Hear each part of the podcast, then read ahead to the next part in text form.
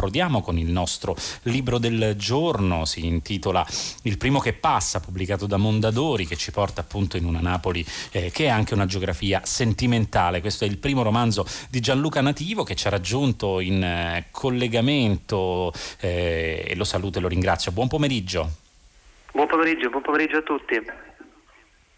Grazie Gianluca Nativo per essere con noi. Nativo è, è di origine appunto eh, napoletana, eh, vive ora a Milano e ha pubblicato diversi racconti su eh, molte riviste letterarie. Questo è il suo primo romanzo che appunto è ambientato a Napoli. È tutta una, eh, in qualche modo, un eh, lungo eh, ragionamento, confessione, presa di coscienza del protagonista Pierpaolo, cresciuto in un quartiere popolare alla periferia di Napoli, ma eh, che eh, si trova a vivere contemporaneamente alla soglia dei vent'anni nel periodo universitario eh, una, doppia, una, doppia, trasformazione, quello che riguarda la sua famiglia con eh, suo padre, personaggio eh, popolare diciamo nel quartiere, appunto nella città che eh, incappa nella disavventura diciamo di un, degli arresti domiciliari, quindi quella che può trasformarsi anche in uno stigma, in una dimensione difficile da vivere a livello livello sociale. Dall'altra parte c'è la sfera sentimentale, la consapevolezza eh, del proprio orientamento eh, sessuale, perché Pierpaolo mh, mm, eh, capisce appunto la propria attrazione verso, verso, i ragazzi, capisce quindi il proprio orientamento eh, omosessuale, ma nello stesso tempo ha bisogno di sperimentare, capire, fare incontri, cercare di eh, sondare il più possibile quella che è la propria, eh, la propria diciamo, sfera interiore. Allora, chi è Pierpaolo e in che fase della vita lo incontriamo in questo romanzo, Gianluca Nativo? Eh, beh, no, Pierpaolo lo incontriamo in una fase piuttosto cruciale, eh, che coincide appunto non a caso con uh, questa svolta no? della sua vita che è dovuta a, all'arresto del padre. Quando il padre, quando arriva il blitz dei carabinieri, in qualche modo si crea proprio una svolta nella vita di Pierpaolo, un po' perché in realtà con questa incursione eh, crolla un po' tutto un sistema di valori di riferimento con i quali Pierpaolo in realtà ha sempre subito no? in modo piuttosto gregario, che sono poi quelli in realtà di una provincia, che sono quelli poi di un certo macismo come dire, molto tossico. No? E nel momento in cui questi crollano con il padre che appunto si trova a scontare dei dieci lunghi mesi di domiciliari, in realtà in Pierpaolo si crea poi come dire, una spinta completamente diversa, cioè lui proprio solo con il suo desiderio con cui fare i conti e di cui chiedere conferma appunto al primo, ma anche al secondo, al terzo, al quarto che passa. Ecco, si tratta di una conferma che però passa prima attraverso il rapporto con il gruppo di amici, potremmo dire il gruppo di pari, dove spiccano Angelo, Francesco e, e, e Valeria, anche un incontro appunto di tipo eterosessuale che vediamo all'inizio del romanzo con un, ehm, appunto un fallimento, un fallimento che però è parte eh, di questo innesco del desiderio di esplorare. Eh, ci sarà un ulteriore fallimento in questa scoperta di Pierpaolo, come a dire, non è tanto e soltanto eh, capire se piacciono le ragazze o i ragazzi, ma bisogna anche eh, cercare di capire qual è la dimensione giusta, quella dell'intimità che rende Pierpaolo, eh, lo mette diciamo in una condizione per esplorare eh, quelle, quello che è il proprio desiderio. Beh sì, ehm, come dire, non, diciamo che il desiderio o il sesso non è che risolve automaticamente la vita, no? in questo caso quella di Pierpaolo. E Pierpaolo va incontro a tanti fallimenti, anche quando a un certo punto decide no, di indirizzare il proprio desiderio verso i maschi, perché ha capito che è lì che può ricevere in qualche modo qualche reazione, anche lì non, non, non riceve poi quella reazione nucleare che si aspettava, anzi, e quindi come dire, preda di questi dubbi, ma in realtà semplicemente nel momento in cui gli mancano completamente dei punti di riferimento, e soprattutto forse l'unico punto di riferimento che Pierpaolo ha è quello della rapida soluzione, no? quella che appunto gli hanno inculcato poi questi suoi genitori che sono appunto dei boomer perfetti, no? delle persone che appunto hanno quello che hanno da insegnare ai figli è che appunto tutto andrà nel verso giusto, tutto andrà come deve andare, ma ovviamente non è così ed è quello che poi un po' impara Pierpaolo anche con il desiderio e con il sesso, per cui in realtà eh, Pierpaolo si trova a, a percorrere tutto un, un percorso di, di scoperta che poi ovviamente soprattutto ha scoperto anche del, del, valore dell'intimità, che forse era uno di quei valori che appunto nessuno gli aveva, uh, gli aveva accennato. Ecco, da questo punto di vista l'incontro con Elia è un uh, incontro rivelatore, rivelatore perché eh, permette quella dimensione ehm, eh, diciamo sicura, tranquilla e lo mette però allo stesso tempo di fronte a una, a una differenza di ambienti, di provenienza, perché la famiglia di Elia è una famiglia progressista che sa, eh, conosce appunto il, l'orientamento di Elia, il fatto che gli piacciono i ragazzi e addirittura appunto Pierpaolo viene ospitato anche all'interno di questa famiglia. Dall'altra parte invece la dimensione di reticenza nella famiglia di Pierpaolo sembra essere l'unica grammatica possibile. Che tipo di frizione si crea dall'incontro di questi due modi, entrambi zoppi devo dire, di affrontare la situazione, però eh, sicuramente posti agli antipodi e che rischiano anche di creare frizione tra i due ragazzi? Beh, si crea dire, una certa voluta uh, frizione perché eh, Pierpaolo in qualche modo gira no? intorno a se stesso, fa delle, dire, delle prove generali di quello che poi può essere un suo personale spazio da abitare, per cui nel momento in cui ne trova uno nuovo che è quello di Elia, che è completamente diverso dal, dal suo, in qualche modo però quello diventa poi anche specchio di quello che è lui realmente, delle sue origini, quindi come dire quella frizione in realtà crea più che altro uno, come dire, crea un punto eh, critico per Pierpaolo in cui si domanda appunto lui in realtà chi, chi, è, da dove viene e come fare anche a mettersi in rapporto con, uh, come fare i conti con le proprie origini. Questa è un po' una storia diciamo di un'educazione sentimentale che si fa da sé dove il protagonista deve trovare la propria grammatica, anche lo spazio dei propri sentimenti. Lo vediamo soprattutto nel rapporto con Francesco, un amico appunto che fa parte del nucleo originario di Pierpaolo verso il quale Pierpaolo prova un'attrazione, in qualche modo un'inquietudine quantomeno. C'è una scena dove eh, i due ragazzi appunto sdraiati in qualche modo si sfiorano, eh, si sfiorano le mani e mm, lo ritroviamo appunto in un incontro successivo perché eh, Pierpaolo si allontana dopo l'inizio del romanzo dal suo gruppo storico di amici per rincontrarlo alla fine e, e, mm, e qui notiamo però appunto una dimensione eh, del tutto diversa, per cui vediamo un protagonista che ha fatto un processo eh, diciamo di empowerment, potremmo dire, di consapevolezza di quella che è la propria dimensione e a quel punto forse anche l'imbarazzo, l'inquietudine lasciano spazio ad altri sentimenti. Che tipo di sentimenti nativo? Eh, beh, che tipo di sentimenti sono? È una maggiore consapevolezza, una consapevolezza acquisita, almeno dal punto di vista del corpo Okay, quello che lui in realtà, si, quello che Pierpaolo si rimprovera, che si rimproverava come dire, all'inizio del romanzo, era proprio quella, quella mancata appunto grammatica no? del, del, corpo ma anche de, del desiderio, senza la quale non era poi riuscito a soddisfare quella attrazione che aveva per, per Francesco, cosa che poi però dire, ha sviluppato poi nell'altra parte del, del romanzo e che quindi in qualche modo restituisce poi alla fine. Certo, si limita ovviamente soltanto alla, alla, dire, alla parte eh, del corpo, la parte carnale, però in qualche modo lì lui ha, ha, una consapevolezza in più che non è di certo totale, però in quel caso almeno non, dire, gli evita la frustrazione delle, delle prime pagine.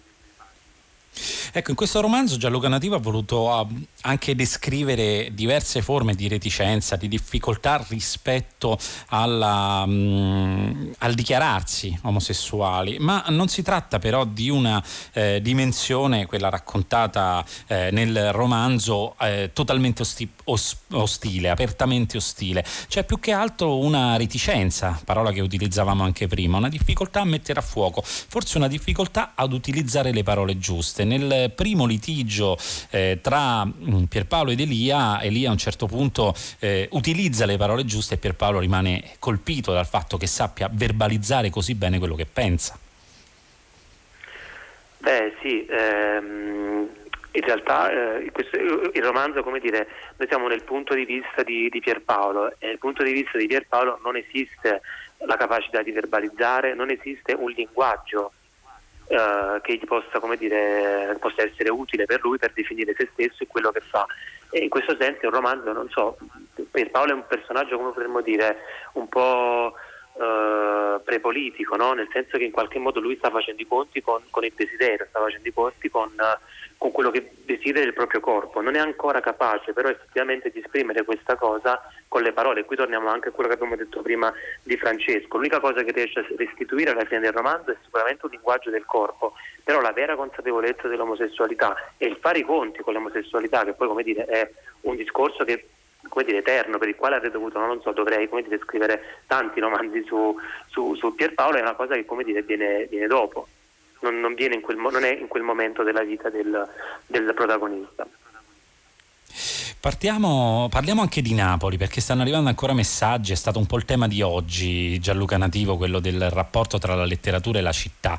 Eh, tanti ascoltatori hanno ricordato le pagine che hanno amato in questo rapporto, ad esempio Luciana ci scrive, vorrei ricordare eh, Tinin Mantegazza, suo La libreria di Piazza Loreto e ancora Giancarlo Lolli eh, ci ricorda la campagna di Russia di Giusti e Silvia Vallone ricordata da Vivienne eh, con la città di Piombino. Qui c'è Napoli. Napoli, sicuramente una Napoli eh, che è anche una cartografia sentimentale di quello che sta accadendo a Pierpaolo. Leggo una pagina verso le ultime battute del libro. Avevo commesso l'errore di confondere la città con una storia d'amore e adesso era un rogo in ogni quartiere, dalle colline dei Camaldoli si allungava una lunga lingua di fuoco che scendeva per le antiche scale, accerchiava le piazze del centro, si infiltrava nei vicoli e ancora bruciava lungo il porto. Provai ad andare in giro facendo finta di niente. Mi spingevo in città come chi non sa nuotare e avanza piano tenendosi a bordo piscina. Non avevo alternativa alla città se non la reclusione forzata in casa Tammaro, dove almeno non correvo il rischio di perdermi il perdersi nella città è anche una delle chiavi con cui si conosce, si conoscono i luoghi e si conosce anche se stessi. Allora, qual è l'ambiente che attraversa Pierpaolo e, e qual è il processo per cui comincia a confondere una città con una storia d'amore? Eh, beh, um, la città, come dire, uh, quando Pierpaolo va incontro alla città, Pierpaolo va incontro in realtà al desiderio. Diciamo che ho cercato di creare due spazi molto diversi uno che è appunto quello della periferia, che è uno spazio claustrofobico ma allo stesso tempo anche molto intimo, in cui appunto non ci sono neanche riferimenti precisi, mentre a Napoli appunto c'è una vera e propria geografia, no? vengono citate le strade, le piazze e più Pierpaolo va avanti in questo percorso più dire, vengono fuori più dettagli di questa, di questa geografia. La città è, in questo caso, in questo romanzo è fondamentale e soprattutto lo è Napoli, lo è Napoli in quanto città in quanto città erotica, in quanto città estremamente sensuale, è la città, secondo me è la città del desiderio e lo è anche se vogliamo noi in, letteratura, se pensiamo non so, da Petronio a Boccaccio, se non anche non so, lo stesso Leopardi, chissà quali piacere non avrà provato, almeno come racconta in un bellissimo libro Franco Buffoni, e poi anche non so, Padroni Cristi, Arbasino, che appunto diceva che l'ammicco bisessuale era dietro qualsiasi angolo. Napoli è in qualche modo la città mh, mm, sen- uh, erotica per eccellenza, quindi in questo caso era fondamentale per, il, um, per questo coming of age, per questa crescita e presa di coscienza di Pierpaolo. Poteva avvenire solo a Napoli questa storia oppure quali sono gli elementi che in qualche modo la rendono universale? Ma, eh, sicuramente no, in realtà eh, poteva, poteva avvenire solo a Napoli, però allo stesso tempo credo che quello che forse può rendere questa storia universale sicuramente è, è la crescita no, del, del, personaggio, ma forse anche eh, il modo in cui i luoghi corrispondono agli stati d'animo del, del protagonista. Cioè, in qualche modo è vero che può avvenire solo a Napoli, però, può, però dire, poteva avvenire solo a Napoli nel momento in cui il personaggio era un personaggio che ha questi bisogni, cioè personaggio e ambiente in qualche modo ho provato, almeno eh, dire, spero di aver creato questa uh, comunicazione, no? Questo, uh, questa forma come dire, simbolica no? di, di ambientazione e personaggio. Gianluca Nativo, questo è il suo primo romanzo. Eh, come ha affrontato la scrittura, diciamo, lunga dopo aver eh, frequentato la dimensione del racconto? Come è nato questo romanzo? Quindi glielo chiediamo, ma anche eh, che tipo di lavoro ha fatto per, eh, per affrontare la dimensione della scrittura lunga? Eh, è stato un lavoro direi quasi bibliografico, in che senso? Perché io ho iniziato, diciamo, ho scritto l'inizio di questo romanzo più di 15-20 volte, perché ovviamente ero ancora ridotto alla dimensione breve, no? allo scatto breve del racconto e quindi non riuscivo poi a trovare una dimensione nuova, fino a quando, come se non avessi rotto il fiato, ma questa cosa è successa attraverso comunque la, la lettura c'è stato un momento in cui ho letto molti, molte scrittrici del, del Novecento italiano come non so, Fabrizia Ramondino, soprattutto il romanzo Alpenopis, ma anche Fausta Cialente ed altre e a un certo punto leggevo senza seguire più la trama ma semplicemente acquisendo il, il ritmo della narrazione proprio perché diciamo che il, la, il momento in cui è arrivato il romanzo è stato lo stesso momento in cui ho acquisito una lingua la lingua giusta per questo romanzo, che ovviamente è una lingua più, un po' più ampia, no? Meno, meno sincopata e lo, dire, è, questa cosa è arrivata attraverso però un'attenta lettura di altri romanzi. Quali romanzi? Allora a questo punto Gianluca Nativo è una domanda quasi rituale qui a Fahrenheit quando eh, si parla di un esordio. Quali sono i libri, le scritture, i numi tutelari diciamo, che hanno accompagnato la scrittura e la stesura di questo romanzo?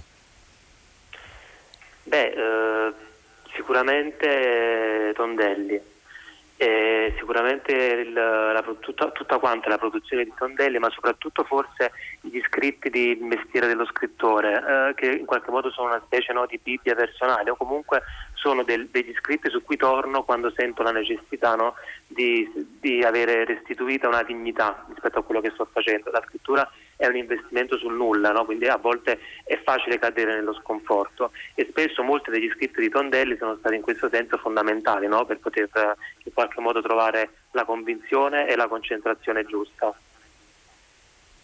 scritti di Tondelli che eh, rimangono diciamo, centrali nella letteratura italiana anche come scoperta di una lingua, non soltanto diciamo, del modo di approcciare alcune eh, tematiche e rispetto diciamo, al, ad un romanzo che mette al centro eh, un momento di crescita, un momento di passaggio anche all'età adulta. È un tema direi quasi eh, oramai classico potremmo definire sicuramente nella letteratura eh, mondiale e da questo punto di vista come si è confrontato Gianluca Nativo appunto con quello che è uno eh, dei, eh, diciamo dei luoghi ritornanti della scrittura letteraria?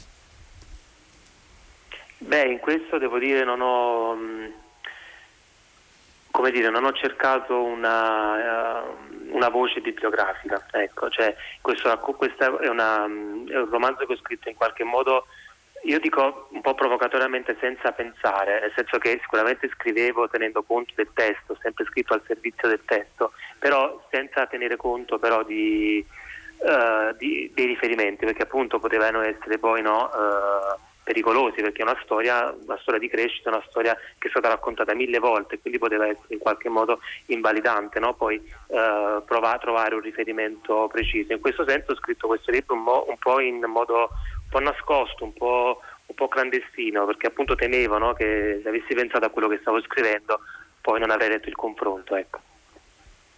La voce di Pierpaolo da dove nasce Gianluca Nativo? Mettere a punto un romanzo che tiene in considerazione quello che è il mondo interiore di un personaggio che ha un problema a verbalizzare la propria condizione, significa per l'appunto dosare bene quelle che sono le dimensioni eh, del racconto, il racconto diretto al lettore, quindi la voce del narratore e quella del personaggio. Quindi eh, le chiedo dove nasce, quando ha messo a fuoco, quando si è reso conto di aver messo a fuoco la eh, particolare voce del protagonista di questa storia?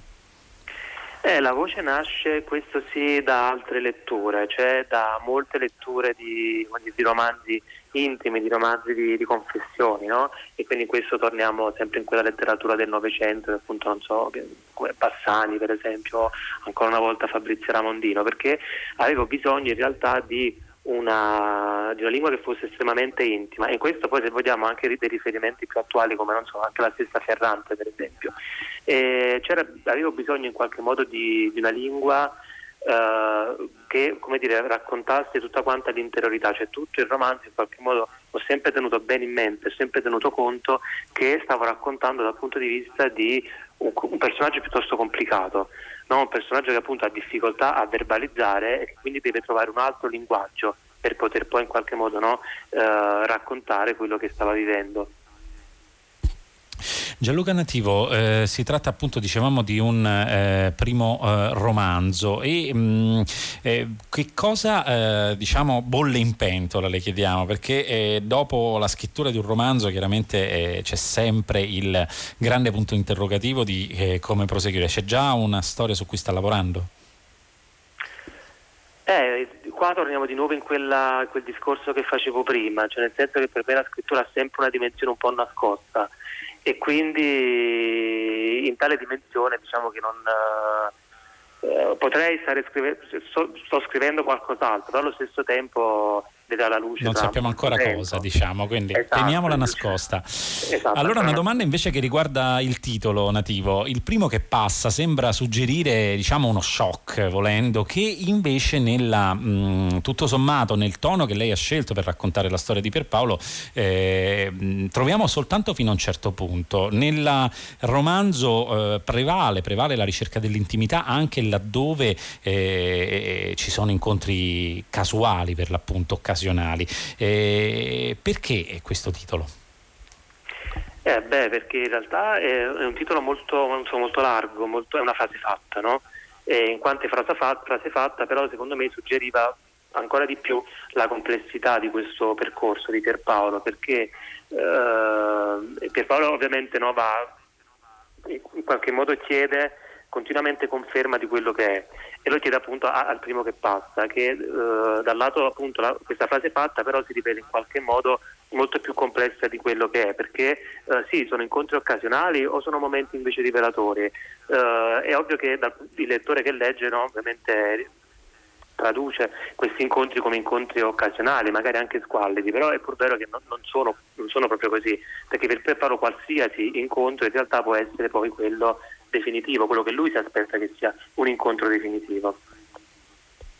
Che cosa significa eh, mettere a fuoco eh, diciamo, la propria intimità dal punto di vista anche della creazione eh, del proprio futuro? Perché vediamo che tra gli elementi di reticenza, eh, senza andare troppo diciamo, nel dettaglio sulla trama, la famiglia di mh, mm, Pierpaolo eh, dice a un certo punto tu potrai fare altro, più avanti ci sarà modo di scoprire eh, diciamo, quelle che sono le tue, diciamo, il tuo spazio interiore. Lui stesso utilizza questa scusa a un certo punto durante un litigio e fuori c'è sempre lo spettro diciamo di un'affermazione sociale che nella storia di Pierpaolo prende eh, diciamo, l'aspetto di un viaggio in America per andare a studiare, lui studia eh, medicina, insomma è comunque una persona eh, orientata verso una carriera, una carriera da professionista. Eh, ecco, eh, l'affermazione sociale e l'affermazione privata sono necessariamente in conflitto e perché lo sono nella storia di Pierpaolo?